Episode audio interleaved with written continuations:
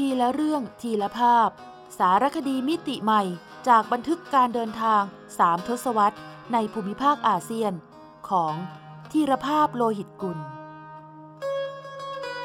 อ่านโดย สมปองดวงสวัย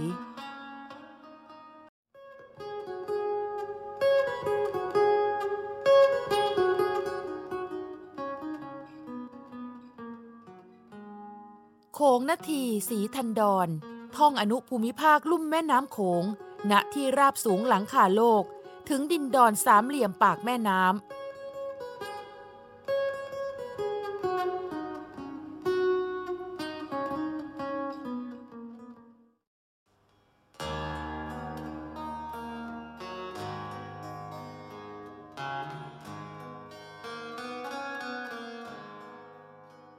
พระบรมราชวัง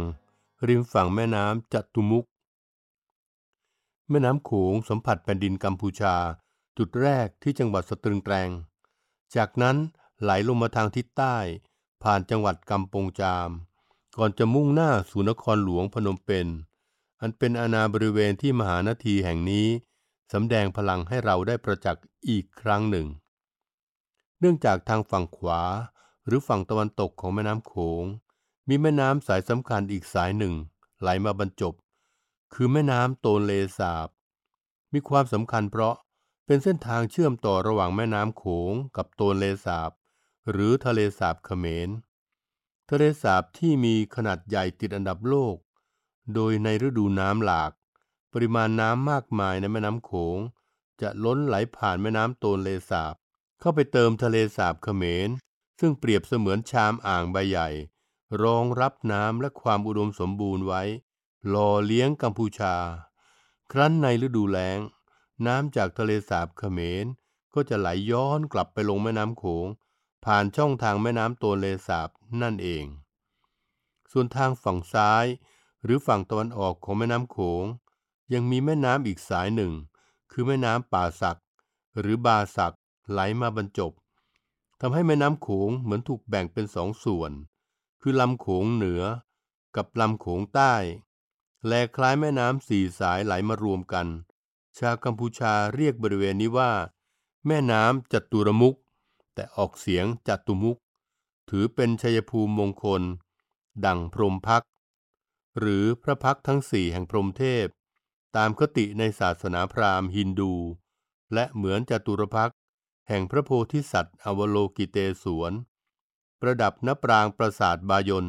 ตามคติของศาสนาพุทธ นิกายมหายาน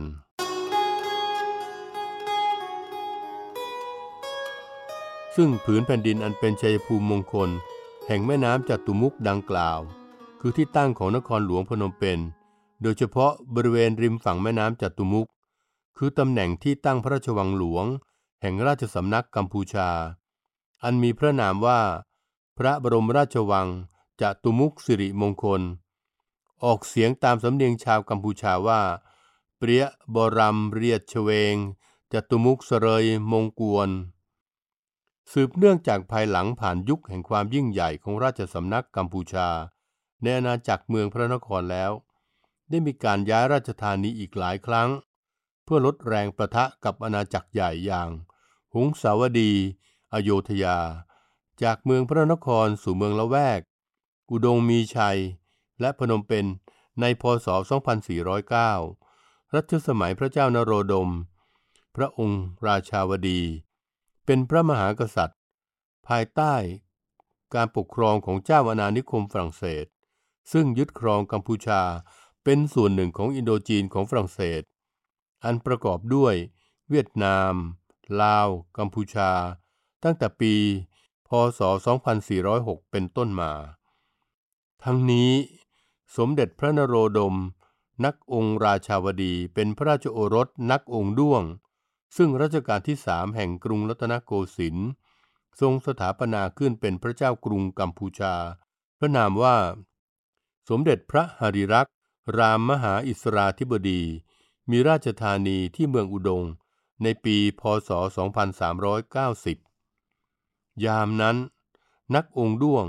ทรงส่งพระโอรส คือนักองค์ราชาวดี และนักองค์ศรีสวัสดิ์มารับราชการในกรุงเทพมหานคร โดยเฉพาะนักองค์ราชาวดี ทรงผนวด ศึกษาเล่าเรียนกระทั่ง มีพระราชพิธีอภิเษกสมรสที่กรุงเทพ ด้วยทรงเป็นที่โปรดปราน จนพระเจ้าอยู่หัวรัชกาลที่สี่ทรงรับเป็นราชบุตรบุญธรรม แล้วทรงสถาปนานักองค์ราชาวดีขึ้นครองราชสมบัติ ต่อจากพระราชบิดา เป็นพระเจ้านโรดม เมื่อพศ 2400 ก่อนจะจำยอมให้กัมพูชา ตกอยู่ภายใต้อำนาจของฝรั่งเศส ในพศ 2406 และย้ายราชธานีจากเมืองอุดงมายังพนมเปญดังกล่าว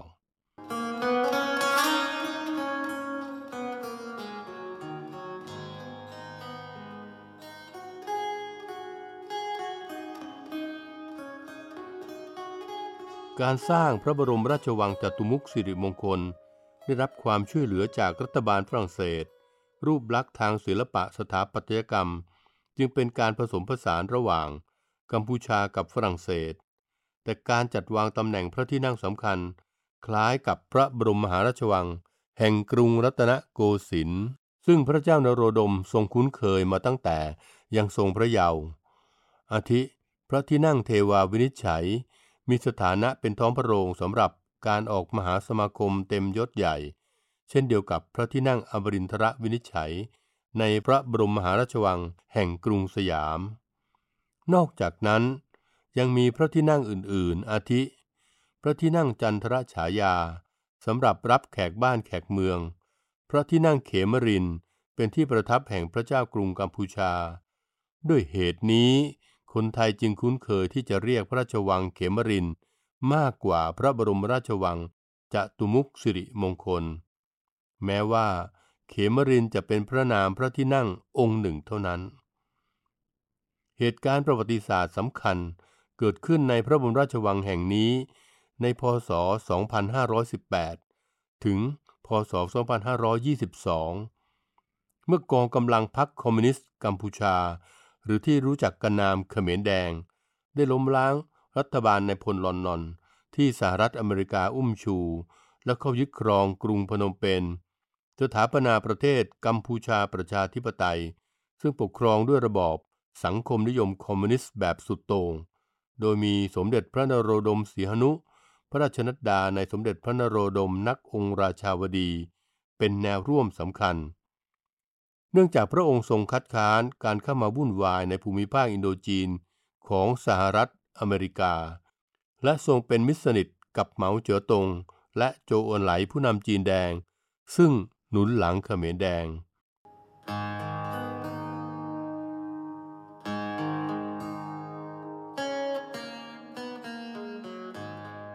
รัฐบาลเขมรแดงในเวลานั้น จึงใช้สมเด็จพระนโรดมสีหนุ เป็นเครื่องมือในการประชาสัมพันธ์ ระบอบคอมมิวนิสต์แบบสุดโต่งโดยให้พระองค์ประทับอยู่ในพระบรมราชวัง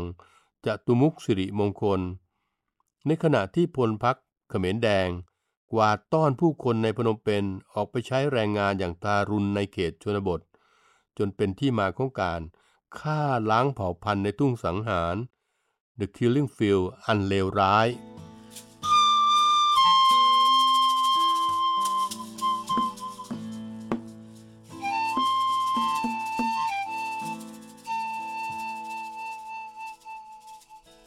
มเด็จพระนโรดมเสียนุ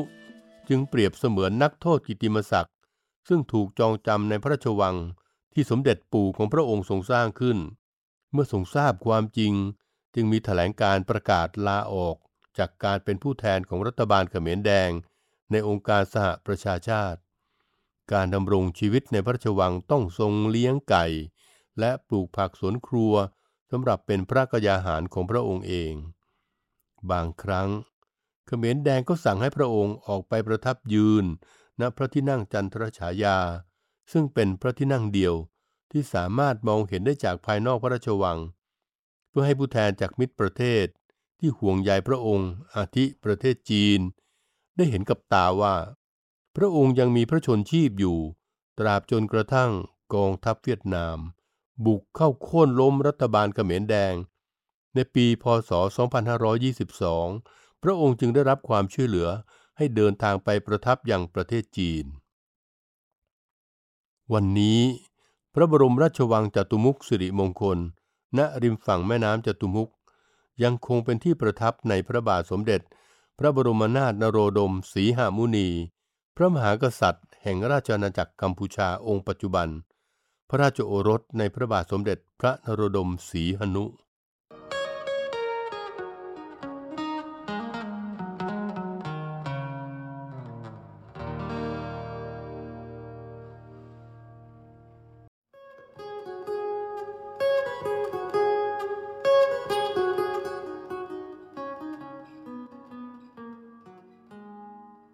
นาทีสีทันดอนท่องอนุภูมิภาคลุ่มแม่น้ำโขง ณ ที่ราบสูงหลังคาโลก ถึงดินดอนสามเหลี่ยมปากแม่น้ำ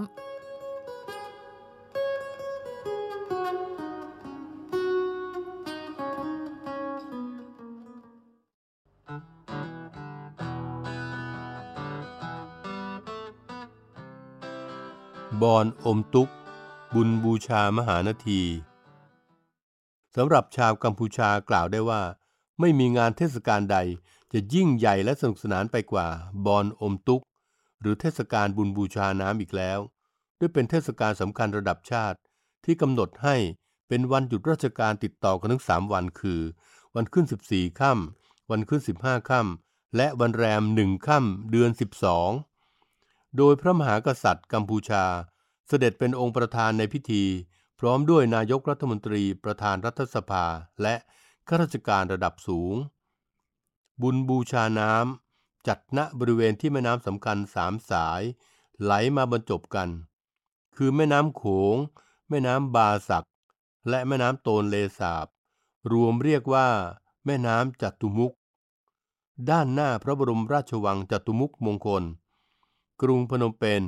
เพื่อระลึกถึงบุญคุณและแสดงความขอบคุณต่อแม่น้ำที่นำความอุดมสมบูรณ์มาสู่ชาวกัมพูชา โดยจะพร้อมใจกันลอยประทีปไปตามลำน้ำและมีการแข่งเรือยาวอย่างเอิกกระเริก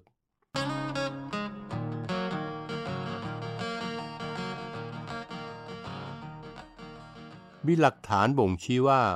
ชาวกัมพูชาจัดงานเทศกาลนี้ สืบทอดกันมานานกว่า 800 ปี คือภาพแกะสลักหินที่ระเบียงทิศใต้ของปราสาทบายนปราสาทประจำรัชกาลพระเจ้าชัยวรมันที่ 7 แห่งกัมพูชา เป็นภาพสตรีในราชสำนักกำลังปล่อยสิ่งประดิษฐ์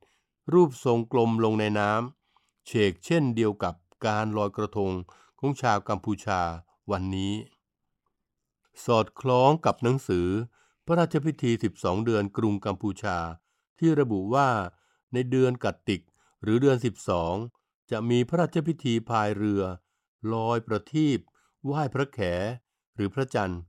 ซึ่งราชสำนักกัมพูชายังสืบทอดมาตราบจนวันนี้ เรียกกันว่า บอนอมตุก หรือบุญบูชาน้ำงานบุญนี้ได้รับการวิเคราะห์ว่า มีความเชื่อมโยงกับงานลอยกระทงสุขโขทัยเพราะก่อนจะเป็นอาณาจักรใหญ่ สุขโขทัยก็เคยขึ้นกับราชสำนักกัมพูชามาก่อน จึงสันนิษฐานว่า พระราชพิธีลอยประทีปอาจส่งอิทธิพลให้เกิดประเพณีลอยกระทง เผาเทียนเล่นไฟในสุขโขทัยด้วย ดังข้อความในศิลาจารึก หลักที่หนึ่งระบุว่า เมืองสุขโขทัยนี้มีสี่ปากประตูหลวง เทียนย่อมคนเสียดเข้ามา ดูท่านเผาเทียนเล่นไฟ ทั้งนี้ธรรมเนียมการจัดบอนอมตุก หรือบุญบูชาน้ำจะต้องมีพิธีกรรมหลักสามประการคือ พิธีกรรมลอยประทีปช่วงกลางคืน มีการแสดงขบวนเรือประดับไฟ แสงสีสวยงามในลำน้ำโดยรัฐบาล ส่วนราชการและกลุ่มองค์กรต่างๆ จะแข่งขันกันส่งเรือเข้าประกวด พิธีกรรมที่สองเรียกว่าสัมเพียรพระแข หรือการไหว้พระจันทร์ ในวาระที่ดวงจันทร์วันเพ็ญ ส่งสัญลักษณ์ว่า ถึงฤดูการเก็บเกี่ยวข้าว และพืชผลการเกษตรแล้ว จึงต้องแสดงความขอบคุณ และอธิษฐานให้ ข้าวปลาอาหารอุดมสมบูรณ์ พิธีกรรมที่สามเรียก อุกอัมมก เป็นพิธีกรรมที่ต้องทำในยามเที่ยงคืน โดยชาวบ้านชาวเมือง จะรวมตัวกันที่วัดเพื่อกินอัมมก ซึ่งมีลักษณะคล้ายข้าวเม่าคลุก ผสมกล้วยและมะพร้าวขูด นอกจากนั้น การแข่งเรือและประดับเรือประทีปยังเป็นการรำลึกถึงเหตุการณ์ในประวัติศาสตร์ สมัยพระเจ้าชัยวรมันที่ 7 วีรกษัตริย์ที่มีชัยชนะ เหนืออาณาจักรจาม หรือจำปา ในการยุทธนาวีที่ทะเลสาบเขมร อย่างวีระอาจหาร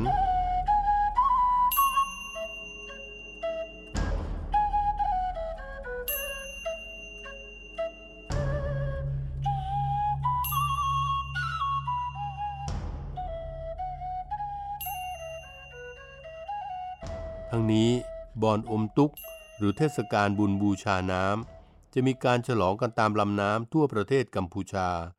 แต่ที่ยิ่งใหญ่ที่สุด คือที่นครหลวงพนมเปญ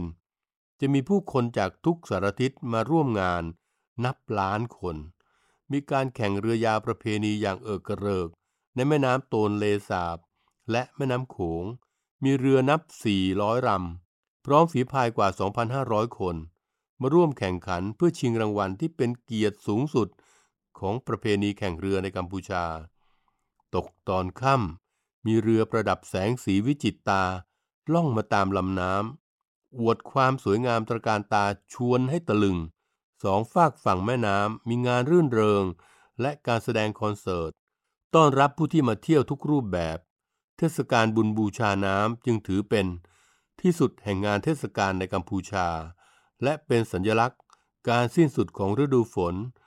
รวมถึงการเปลี่ยนทิศทางการไหลของแม่น้ำโตนเลสาบ กล่าวคือ น้ำในทะเลสาบเขมร จะไหลย้อนกลับไปลงแม่น้ำโขง ผ่านทางแม่น้ำโตนเลสาบ อย่างไรก็ตาม ความยิ่งใหญ่ของบอนอมตุกก็นำมาซึ่งโศกนาฏกรรมครั้งสำคัญของกัมพูชา ในคืนวันที่ 22 พฤศจิกายน 2553 เมื่อมีผู้คนจำนวนมาก เบียดเสียดกันบนสะพานที่เชื่อมฝั่งพนมเปญกับเกาะเพชร จุดชมวิวงานบุญบูชาน้ำที่ได้ความนิยมมากที่สุด แล้วก็เกิดมีเสียงตะโกนขึ้นว่า มีคนบนสะพานถูกไฟฟ้าช็อตทำให้ผู้คนตื่นตกใจกลัว และพากันวิ่งหนีสุดชีวิต เป็นเหตุให้เหยียบกันตาย และขาดอากาศหายใจ ตายจากการเบียดเสียดยัดเยียดกันบนสะพาน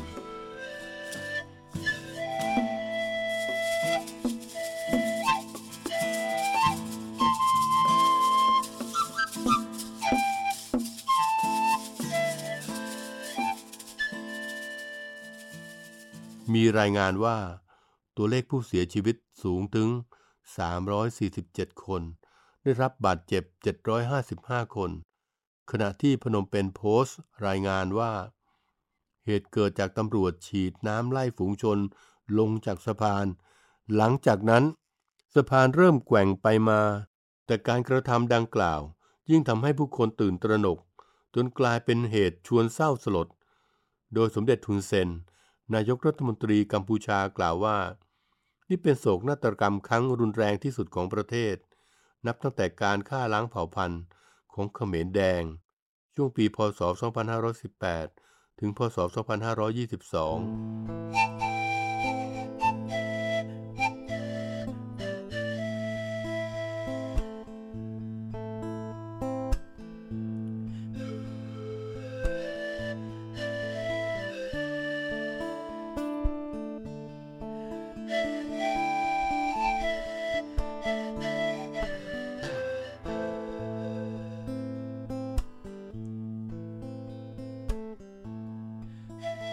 หลังจากนั้น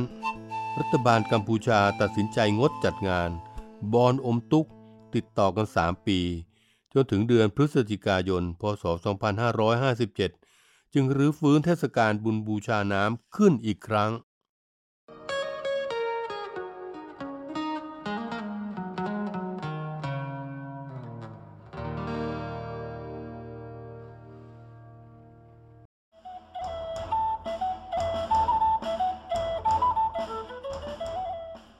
อกแซกอาเซียน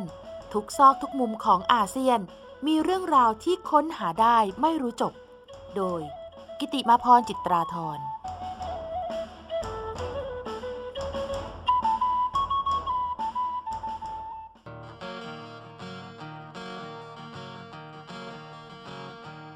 ทำไมเรียกเรือหัวโทง เรือหัวโทง คือเอกลักษณ์เรือพื้นบ้าน ตามแนวชายฝั่งทะเลอันดามัน แถบจังหวัดกระบี่พังงา ภูเก็ต ตรัง สตูล เลยไปถึงบางส่วนของมาเลเซียนะคะ จุดเด่นก็คือ หัวเรือที่สูงและงอนมากกว่าเรือชนิดอื่น จึงเป็นที่มาของชื่อ เรือหัวโทง นับเป็นภูมิปัญญาอันชาญฉลาด เพราะหัวโทงที่โค้งสูงช่วยให้เรือทรงตัวได้ดี แม้ในยามคลื่นลมแรง หัวเรือก็จะพลุบพลุบโผล่โผอยู่ในน้ำแต่จะไม่จมหายค่ะ ชาวประมงจึงใช้หัวโทงเป็นเข็มทิศ เล็งแนวที่จะนำเรือเข้าสู่ฝั่ง หรือตรงไปยังจุดหมายปลายทางอย่างแม่นยำไม่ว่าจะต้องฝ่าพายุคลื่นลมแรงปานใดก็ตามนะคะ หัวเรือที่สูงยาวยังมีลักษณะคล้ายปลาที่มีปากยื่นยาวเป็นพิเศษ นั่นก็คือปลากระทงร่ม และปลากระทงแทง มีปากแหลมยาวเป็นฟุต มีครีบหลังกว้างกลางออกมาเป็นใบทำให้มันว่ายน้ำได้เร็ว และยังพุ่งตัวขึ้นทะยานสู่กลางอากาศเหนือพื้นน้ำได้ ชาวประมงจึงเรียกชื่อเรือตามชื่อปลาว่า เรือหัวโทง เป็นอีกสีสันหนึ่งของเรือพื้นบ้านอาเซียนค่ะ